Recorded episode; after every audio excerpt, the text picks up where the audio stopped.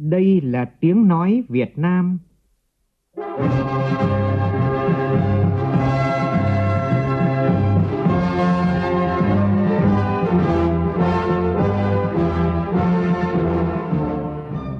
là tiếng nói Việt Nam, phát thanh từ Hà Nội, thủ đô nước Cộng hòa xã hội chủ nghĩa Việt Nam.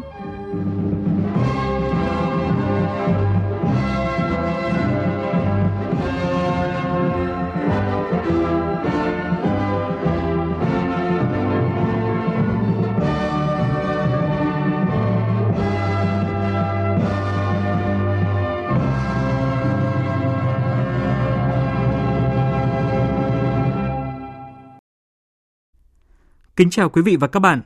Mời quý vị và các bạn nghe chương trình Thời sự sáng của Đài tiếng nói Việt Nam. Hôm nay là thứ sáu ngày 25 tháng 3, tức ngày 23 tháng 2 năm nhâm dần. Chương trình có những nội dung chính sau đây.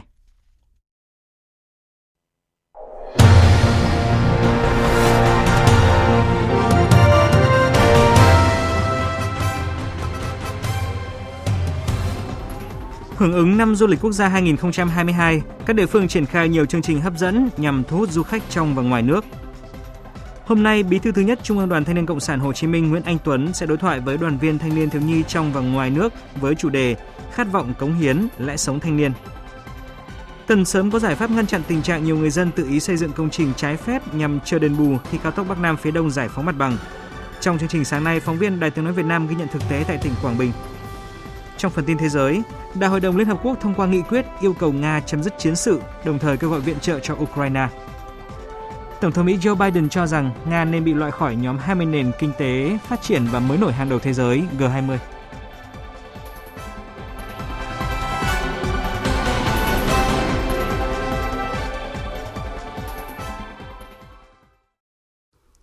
Bây giờ là nội dung chi tiết.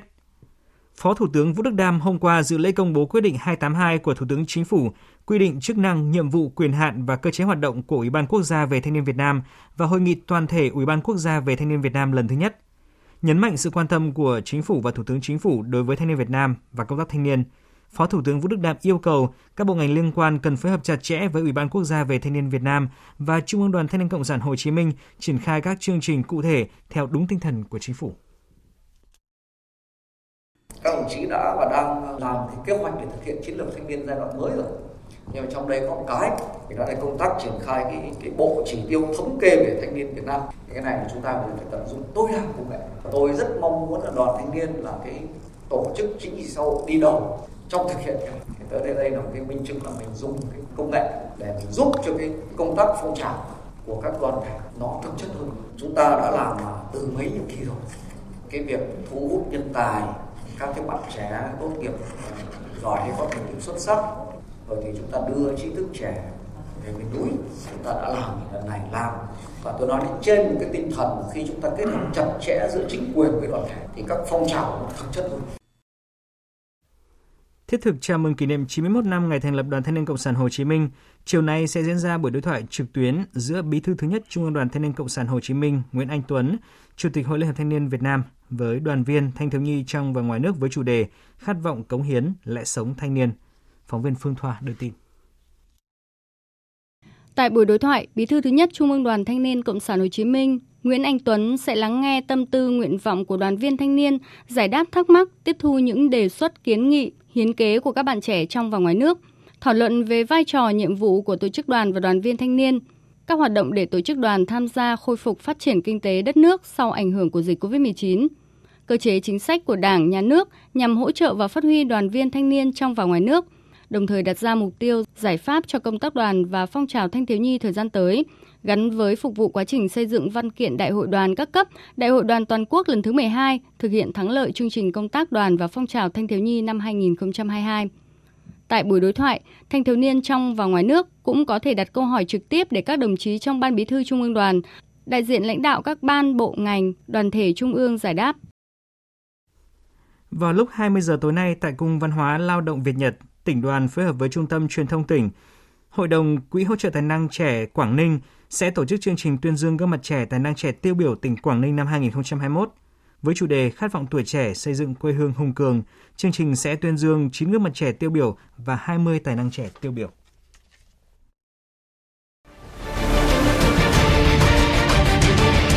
Thích ứng để bình thường mới. Thích ứng để bình thường mới.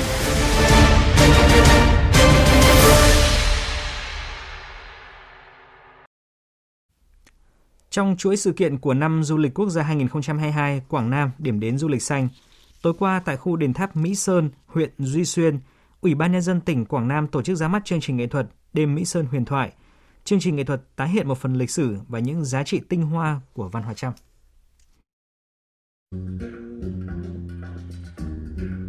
Chương trình nghệ thuật Đêm Mỹ Sơn huyền thoại có 3 chương, trong đó chương 1, thung lũng câu chuyện thời gian, tái hiện sống động dòng chảy thời gian diễn ra tại miền tháp cổ và nét đẹp độc đáo của khu đền tháp qua từng thời kỳ. Chương 2, Đêm Mỹ Sơn huyền thoại, đưa khán giả ngược dòng thời gian để cảm nhận nguồn cội thiên liêng, tìm về trung tâm tôn giáo quan trọng nhất của vương quốc cổ Champa. Chương 3, Ánh sáng giao hòa, thể hiện sự giao thoa giữa quá khứ và hiện tại, nhắc nhở hậu thế bảo tồn và phát huy những giá trị hiện có của di sản văn hóa thế giới Mỹ Sơn. Để chuẩn bị cho năm du lịch quốc gia Quảng Nam 2022, từ cuối năm ngoái, Ban Quản lý Di sản Văn hóa Thế giới Mỹ Sơn đã chuẩn bị các điều kiện về cơ sở vật chất, chương trình nghệ thuật, các biện pháp phòng chống dịch bệnh theo phương châm linh hoạt, an toàn và hiệu quả. Ông Nguyễn Thế Đức, Phó Chủ tịch Ủy ban Nhân dân huyện Duy Xuyên, tỉnh Quảng Nam cho biết, chương trình đêm Mỹ Sơn huyền thoại đầu tư chuẩn bị kỹ lưỡng là sản phẩm mới trong năm 2022, sẽ tổ chức vào ngày 16 hàng tháng, được kỳ vọng sẽ thu hút sự quan tâm của đông đảo du khách. Mang rằng khi dịch Covid-19 qua đây thì tiết mục đêm Mỹ Sơn huyền thoại sẽ được du khách trong và ngoài nước đón nhận. Chúng tôi dự kiến mở dịch vụ leo núi để ngắm hoàng hôn hoặc bình minh kết hợp với có cái tour du lịch kéo du khách về còn tại Hà Nội, từ tối nay, du khách trong và ngoài nước có thể trải nghiệm uh, khinh khí cầu trên tuyến phố Đinh Tiên Hoàng, vườn nhãn Long Biên trong không gian âm nhạc và ánh sáng sôi động. Đây là một trong những sự kiện trong chương trình Du lịch Hà Nội chào 2022 Get On Hà Nội 2022 do Sở Du lịch Hà Nội tổ chức hưởng ứng mở lại các hoạt động du lịch nhằm thu hút khách du lịch trong nước và quốc tế diễn ra từ hôm nay đến ngày 27 tháng 3. Trong đó, chương trình chính vào 20 giờ tối nay tại khu vườn hoa Lý Thái Tổ và tuyến phố Đinh Tiên Hoàng, quận Hoàn Kiếm. Có 10 khinh khí cầu bay cao 10m và 22m để du khách chụp ảnh trải nghiệm. Trong chương trình khai trương, du khách vào cửa miễn phí. Từ ngày 26 tháng 3, vé vào cửa là 60.000 đồng một người, trẻ em dưới 1,1 mét miễn phí, vé tham quan khinh khí cầu giá 25.000 đồng, vé bay 150.000 đồng một trẻ em và 300.000 đồng một người lớn. Thưa quý vị, đã gần 2 tuần Việt Nam mở cửa đón du khách quốc tế trở lại sau thời gian dài ảnh hưởng bởi dịch Covid-19. Lượng khách nước ngoài đến thành phố Hồ Chí Minh vẫn chưa đông. Tại khu phố Tây, Bùi Viện quận 1 cũng chỉ có lác đác vài nhóm du khách nước ngoài. Các cơ sở kinh doanh ở đây đang có sự chuẩn bị để chào đón sự trở lại của du khách quốc tế. Phản ánh của phóng viên Tỷ Huỳnh và cộng tác viên Hoàng Minh thường trú tại thành phố Hồ Chí Minh.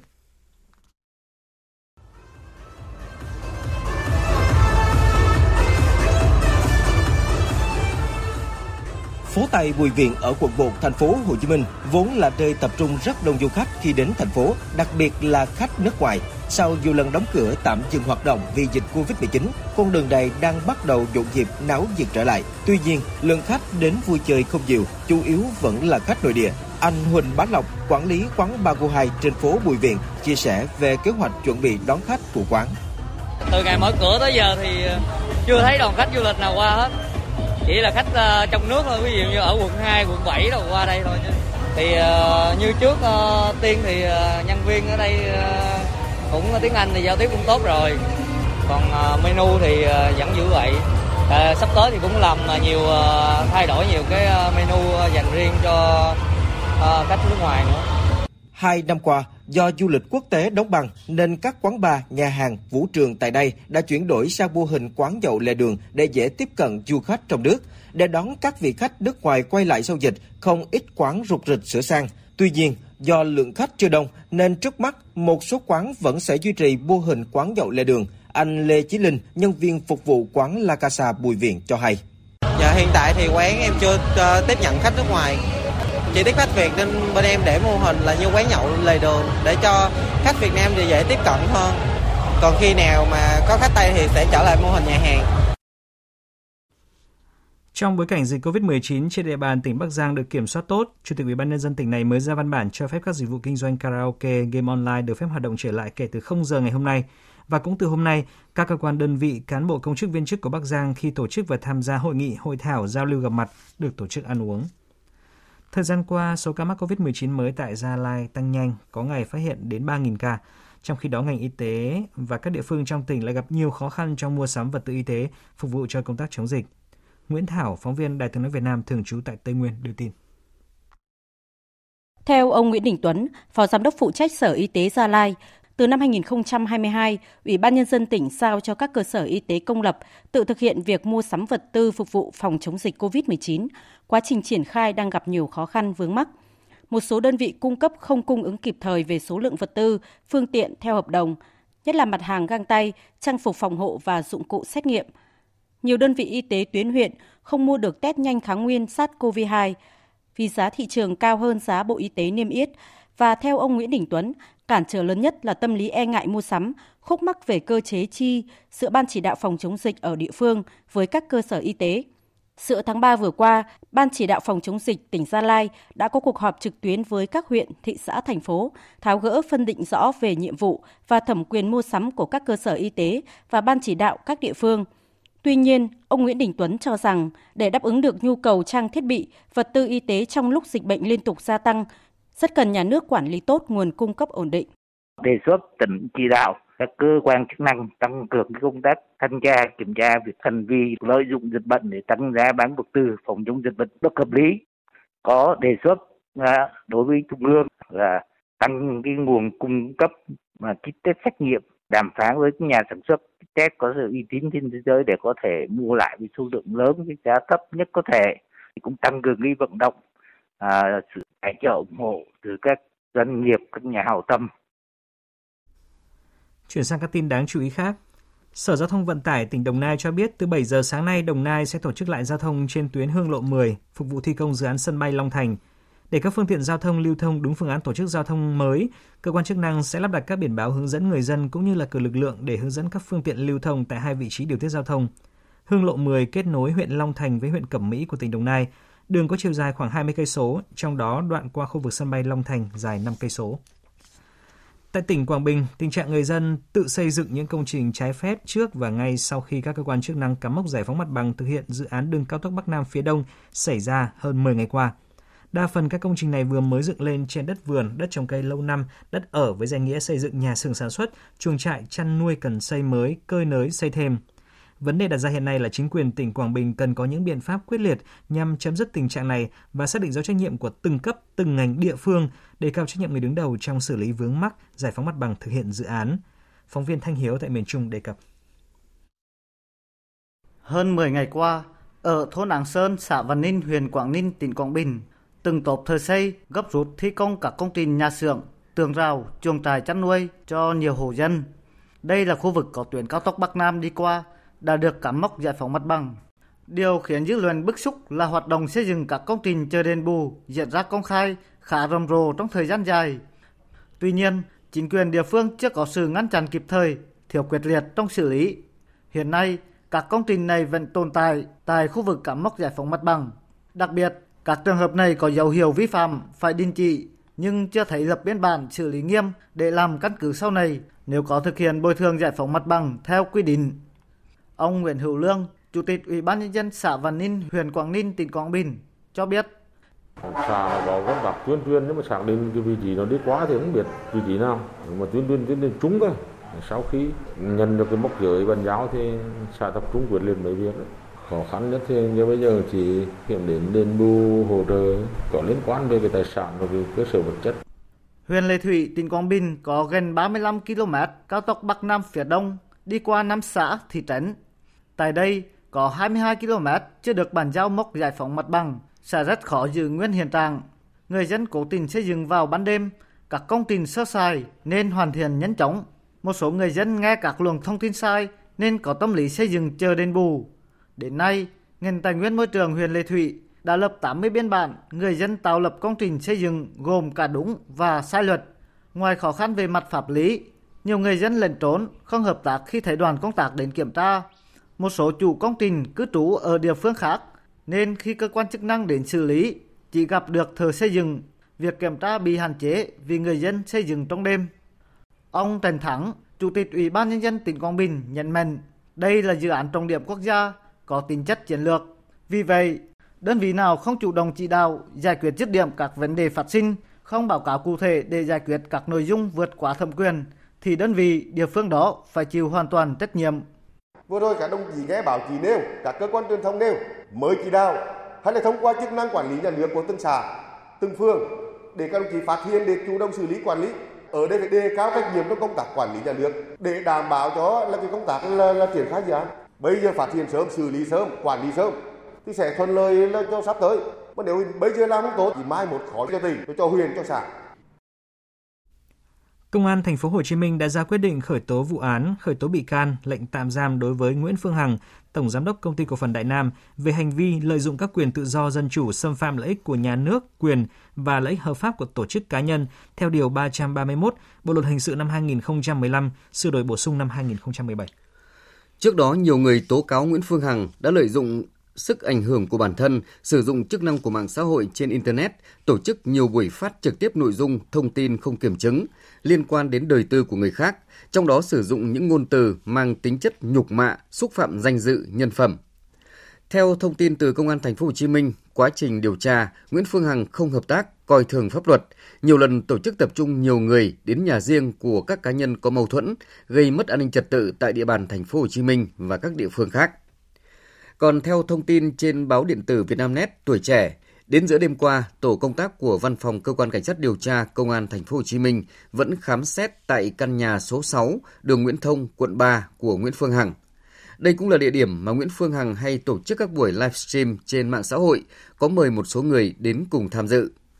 Và cũng trong tối qua thì một tổ công tác khác của cơ quan cảnh sát điều tra công an thành phố Hồ Chí Minh đã khám xét căn nhà thứ hai của Nguyễn Phương Hằng tại số 17, 19 đường Ngô Đức Kế, phường Bến Nghé, quận 1. Đây là địa chỉ mà đối tượng đăng ký thường trú.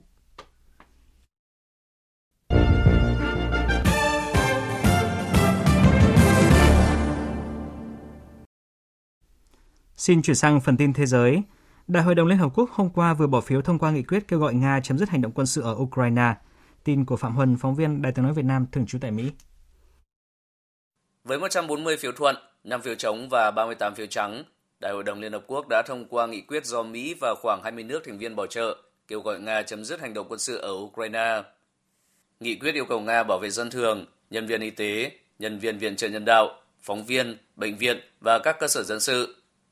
Nghị quyết cũng yêu cầu các lực lượng Nga chấm dứt bảo vệ các thành phố, cụ thể là Mariupol. Đây là lần thứ hai Đại hội đồng Liên Hợp Quốc với 193 nước thành viên bỏ phiếu thông qua một nghị quyết phản đối chiến dịch quân sự của Nga ở Ukraine.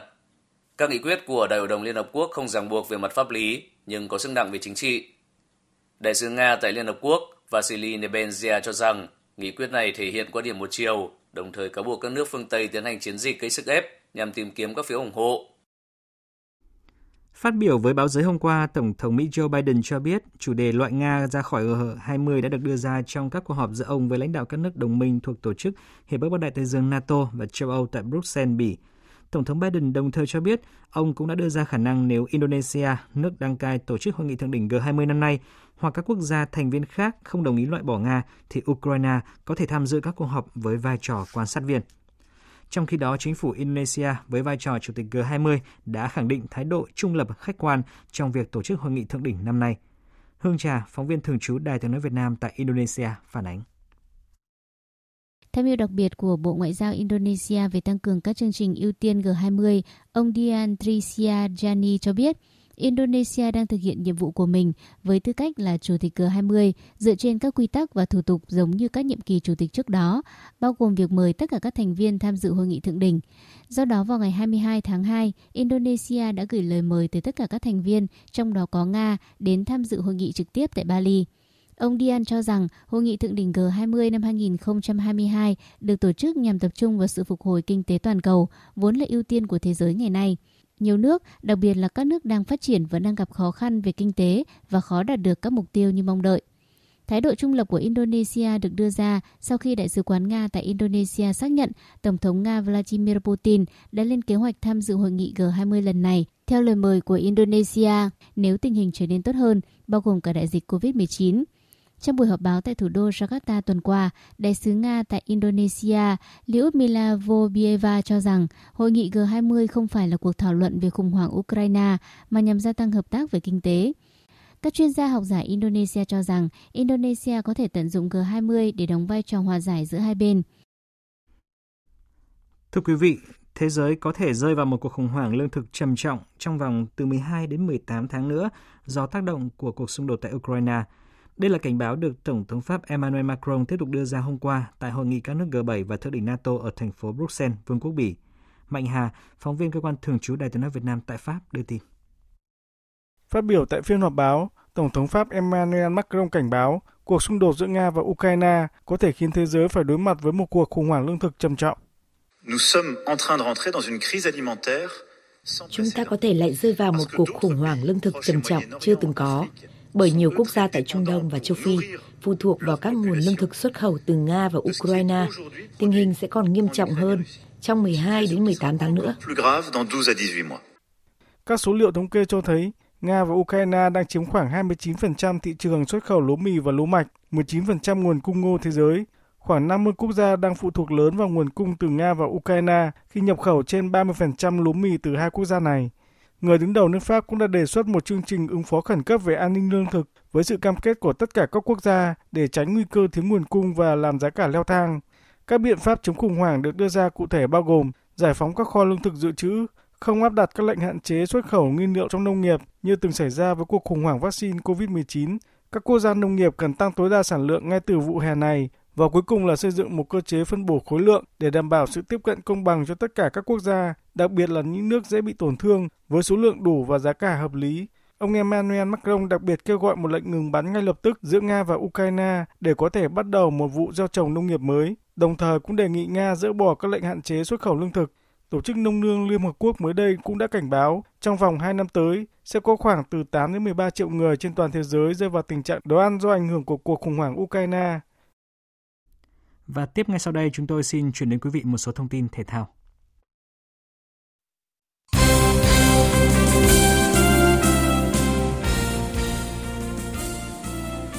Nhận thất bại tối thiểu 0-1 trước Oman trên sân nhà Mỹ Đình trong khuôn khổ lượt trận thứ 9 vòng loại thứ 3 World Cup 2022 khu vực châu Á diễn ra tối qua, đội tuyển Việt Nam tiếp tục dậm chân ở vị trí cuối bảng B. Tuy vậy, các học trò của huấn luyện viên Park Hang-seo đã công hiến một trận đấu với nhiều điểm nhấn trước đại diện từ Tây Á.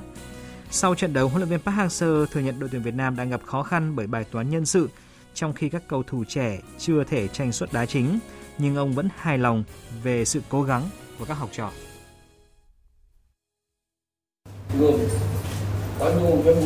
Toàn đội nỗ lực hết sức nhưng kết quả không như mong muốn. Mọi người nói tôi và ban huấn luyện không trao cơ hội cho các cầu thủ trẻ, nhưng họ phải phấn đấu thì mới chứng minh được năng lực. Các cầu thủ U23 được thi đấu thì phải hiểu rõ được lối chơi. Sắp tới gặp Nhật Bản, đây là đội bóng hàng đầu châu lục. Việc tôi có dùng các cầu thủ trẻ hay không phụ thuộc vào việc tập luyện, sự cố gắng của họ. Trong trận đấu trước đó, với hai pha lập công, Kaoru Mitoma đã giúp cho đội tuyển Nhật Bản đánh bại đội tuyển Australia với tỷ số 2-0 ngay trên sân khách. Chiến thắng này đã chính thức giúp cho đội tuyển Nhật Bản có vé dự World Cup 2022. Ở trận đấu khác, tuyển Trung Quốc cầm hòa Ả Rập Xê Út với tỷ số 1 đều tại lượt trận thứ 9 bảng B vòng loại World Cup 2022 đêm qua. Còn trong vòng tranh vé vớt dự World Cup 2022 khu vực châu Âu, Bồ Đào Nha giành chiến thắng áp đảo 3-1 trước Thổ Nhĩ Kỳ. Và rất đáng chú ý, Italia nhận thất bại cay đắng với tỷ số là 1-0 trước Bắc Macedonia dù thi đấu áp đảo và qua đó thì đã hết cơ hội để tranh vé tham dự World Cup 2022.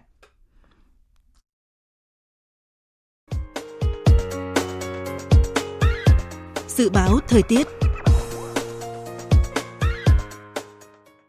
Phía Tây Bắc Bộ có mưa rào và rông vài nơi. Trong mưa rông có khả năng xảy ra lốc xét, mưa đá và gió giật mạnh. Nhiệt độ từ 20 đến 29 độ. Riêng khu vực Tây Bắc có nơi cao nhất trên 32 độ. Phía Đông Bắc Bộ có mưa nhỏ, mưa phùn và sương mù dài rác. Trưa chiều giảm mây trời nắng, gió Đông Nam cấp 2, cấp 3. Nhiệt độ từ 20 đến 28 độ. Khu vực từ Thanh Hóa đến Thừa Thiên Huế ngày nắng, chiều tối và đêm có mưa rào và rông vài nơi, nhiệt độ từ 21 đến 32 độ. Khu vực từ Đà Nẵng đến Bình Thuận, chiều tối và đêm có mưa rào và rông vài nơi, ngày nắng, nhiệt độ từ 24 đến 33 độ.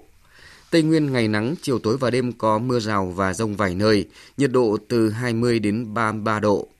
Nam Bộ ngày nắng, chiều tối và đêm có mưa rào và rông vài nơi, có nơi có nắng nóng, nhiệt độ từ 24 đến 35 độ. Khu vực Hà Nội sáng có mưa nhỏ, mưa phùn và sương mù rải rác, sau có mưa vài nơi, trưa chiều giảm mây trời nắng, nhiệt độ từ 20 đến 28 độ. Tiếp theo là dự báo thời tiết biển. Vịnh Bắc Bộ có mưa vài nơi, sáng sớm có nơi có sương mù, tầm nhìn xa trên 10 km, giảm xuống dưới 1 km trong sương mù, gió Đông Nam đến Nam cấp 3, cấp 4, riêng chiều tối và tối mạnh cấp 4, cấp 5. Vùng biển từ Quảng Trị đến Quảng Ngãi, vùng biển từ Bình Định đến Ninh Thuận có mưa rào vài nơi, tầm nhìn xa trên 10 km, gió Đông Nam cấp 3, cấp 4. Vùng biển từ Bình Thuận đến Cà Mau không mưa, tầm nhìn xa trên 10 km, gió nhẹ. Vùng biển từ Cà Mau đến Kiên Giang và Vịnh Thái Lan có mưa rào và rông vài nơi, tầm nhìn xa trên 10 km, gió nhẹ. Khu vực Bắc Biển Đông, khu vực quần đảo Hoàng Sa thuộc thành phố Đà Nẵng không mưa, tầm nhìn xa trên 10 km, gió Đông Nam cấp 4. Khu vực giữa và Nam Biển Đông, khu vực quần đảo Trường Sa thuộc tỉnh Khánh Hòa có mưa rào và rông vài nơi, tầm nhìn xa trên 10 km, gió đông cấp 3, cấp 4. Vừa rồi là những thông tin thời tiết. Bây giờ chúng tôi tóm lược những tin chính đã phát trong chương trình.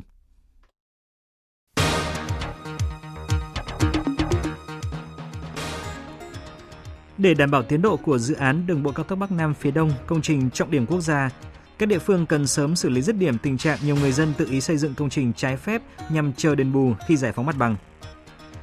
Từ vụ việc công an thành phố Hồ Chí Minh đã quyết định khởi tố vụ án, khởi tố bị can, lệnh tạm giam đối với Nguyễn Phương Hằng, tổng giám đốc công ty cổ phần Đại Nam cho thấy khi bị xúc phạm vu khống, người dân cần chuẩn bị hồ sơ, thu thập chứng cứ để kiện người xúc phạm ra tòa án.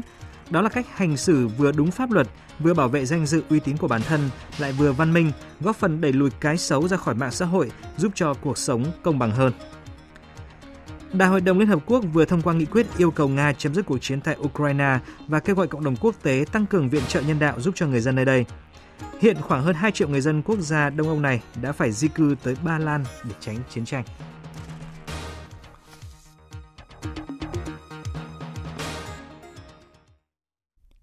Thời lượng dành cho chương trình Thời sự sáng nay đến đây đã hết. Chương trình do biên tập viên Hoàng Ân biên soạn với sự tham gia của phát thanh viên Hoàng Sang, kỹ thuật viên Thế Phi, chịu trách nhiệm nội dung Lê Hằng. Xin kính chào tạm biệt và hẹn gặp lại quý vị trong những chương trình sau.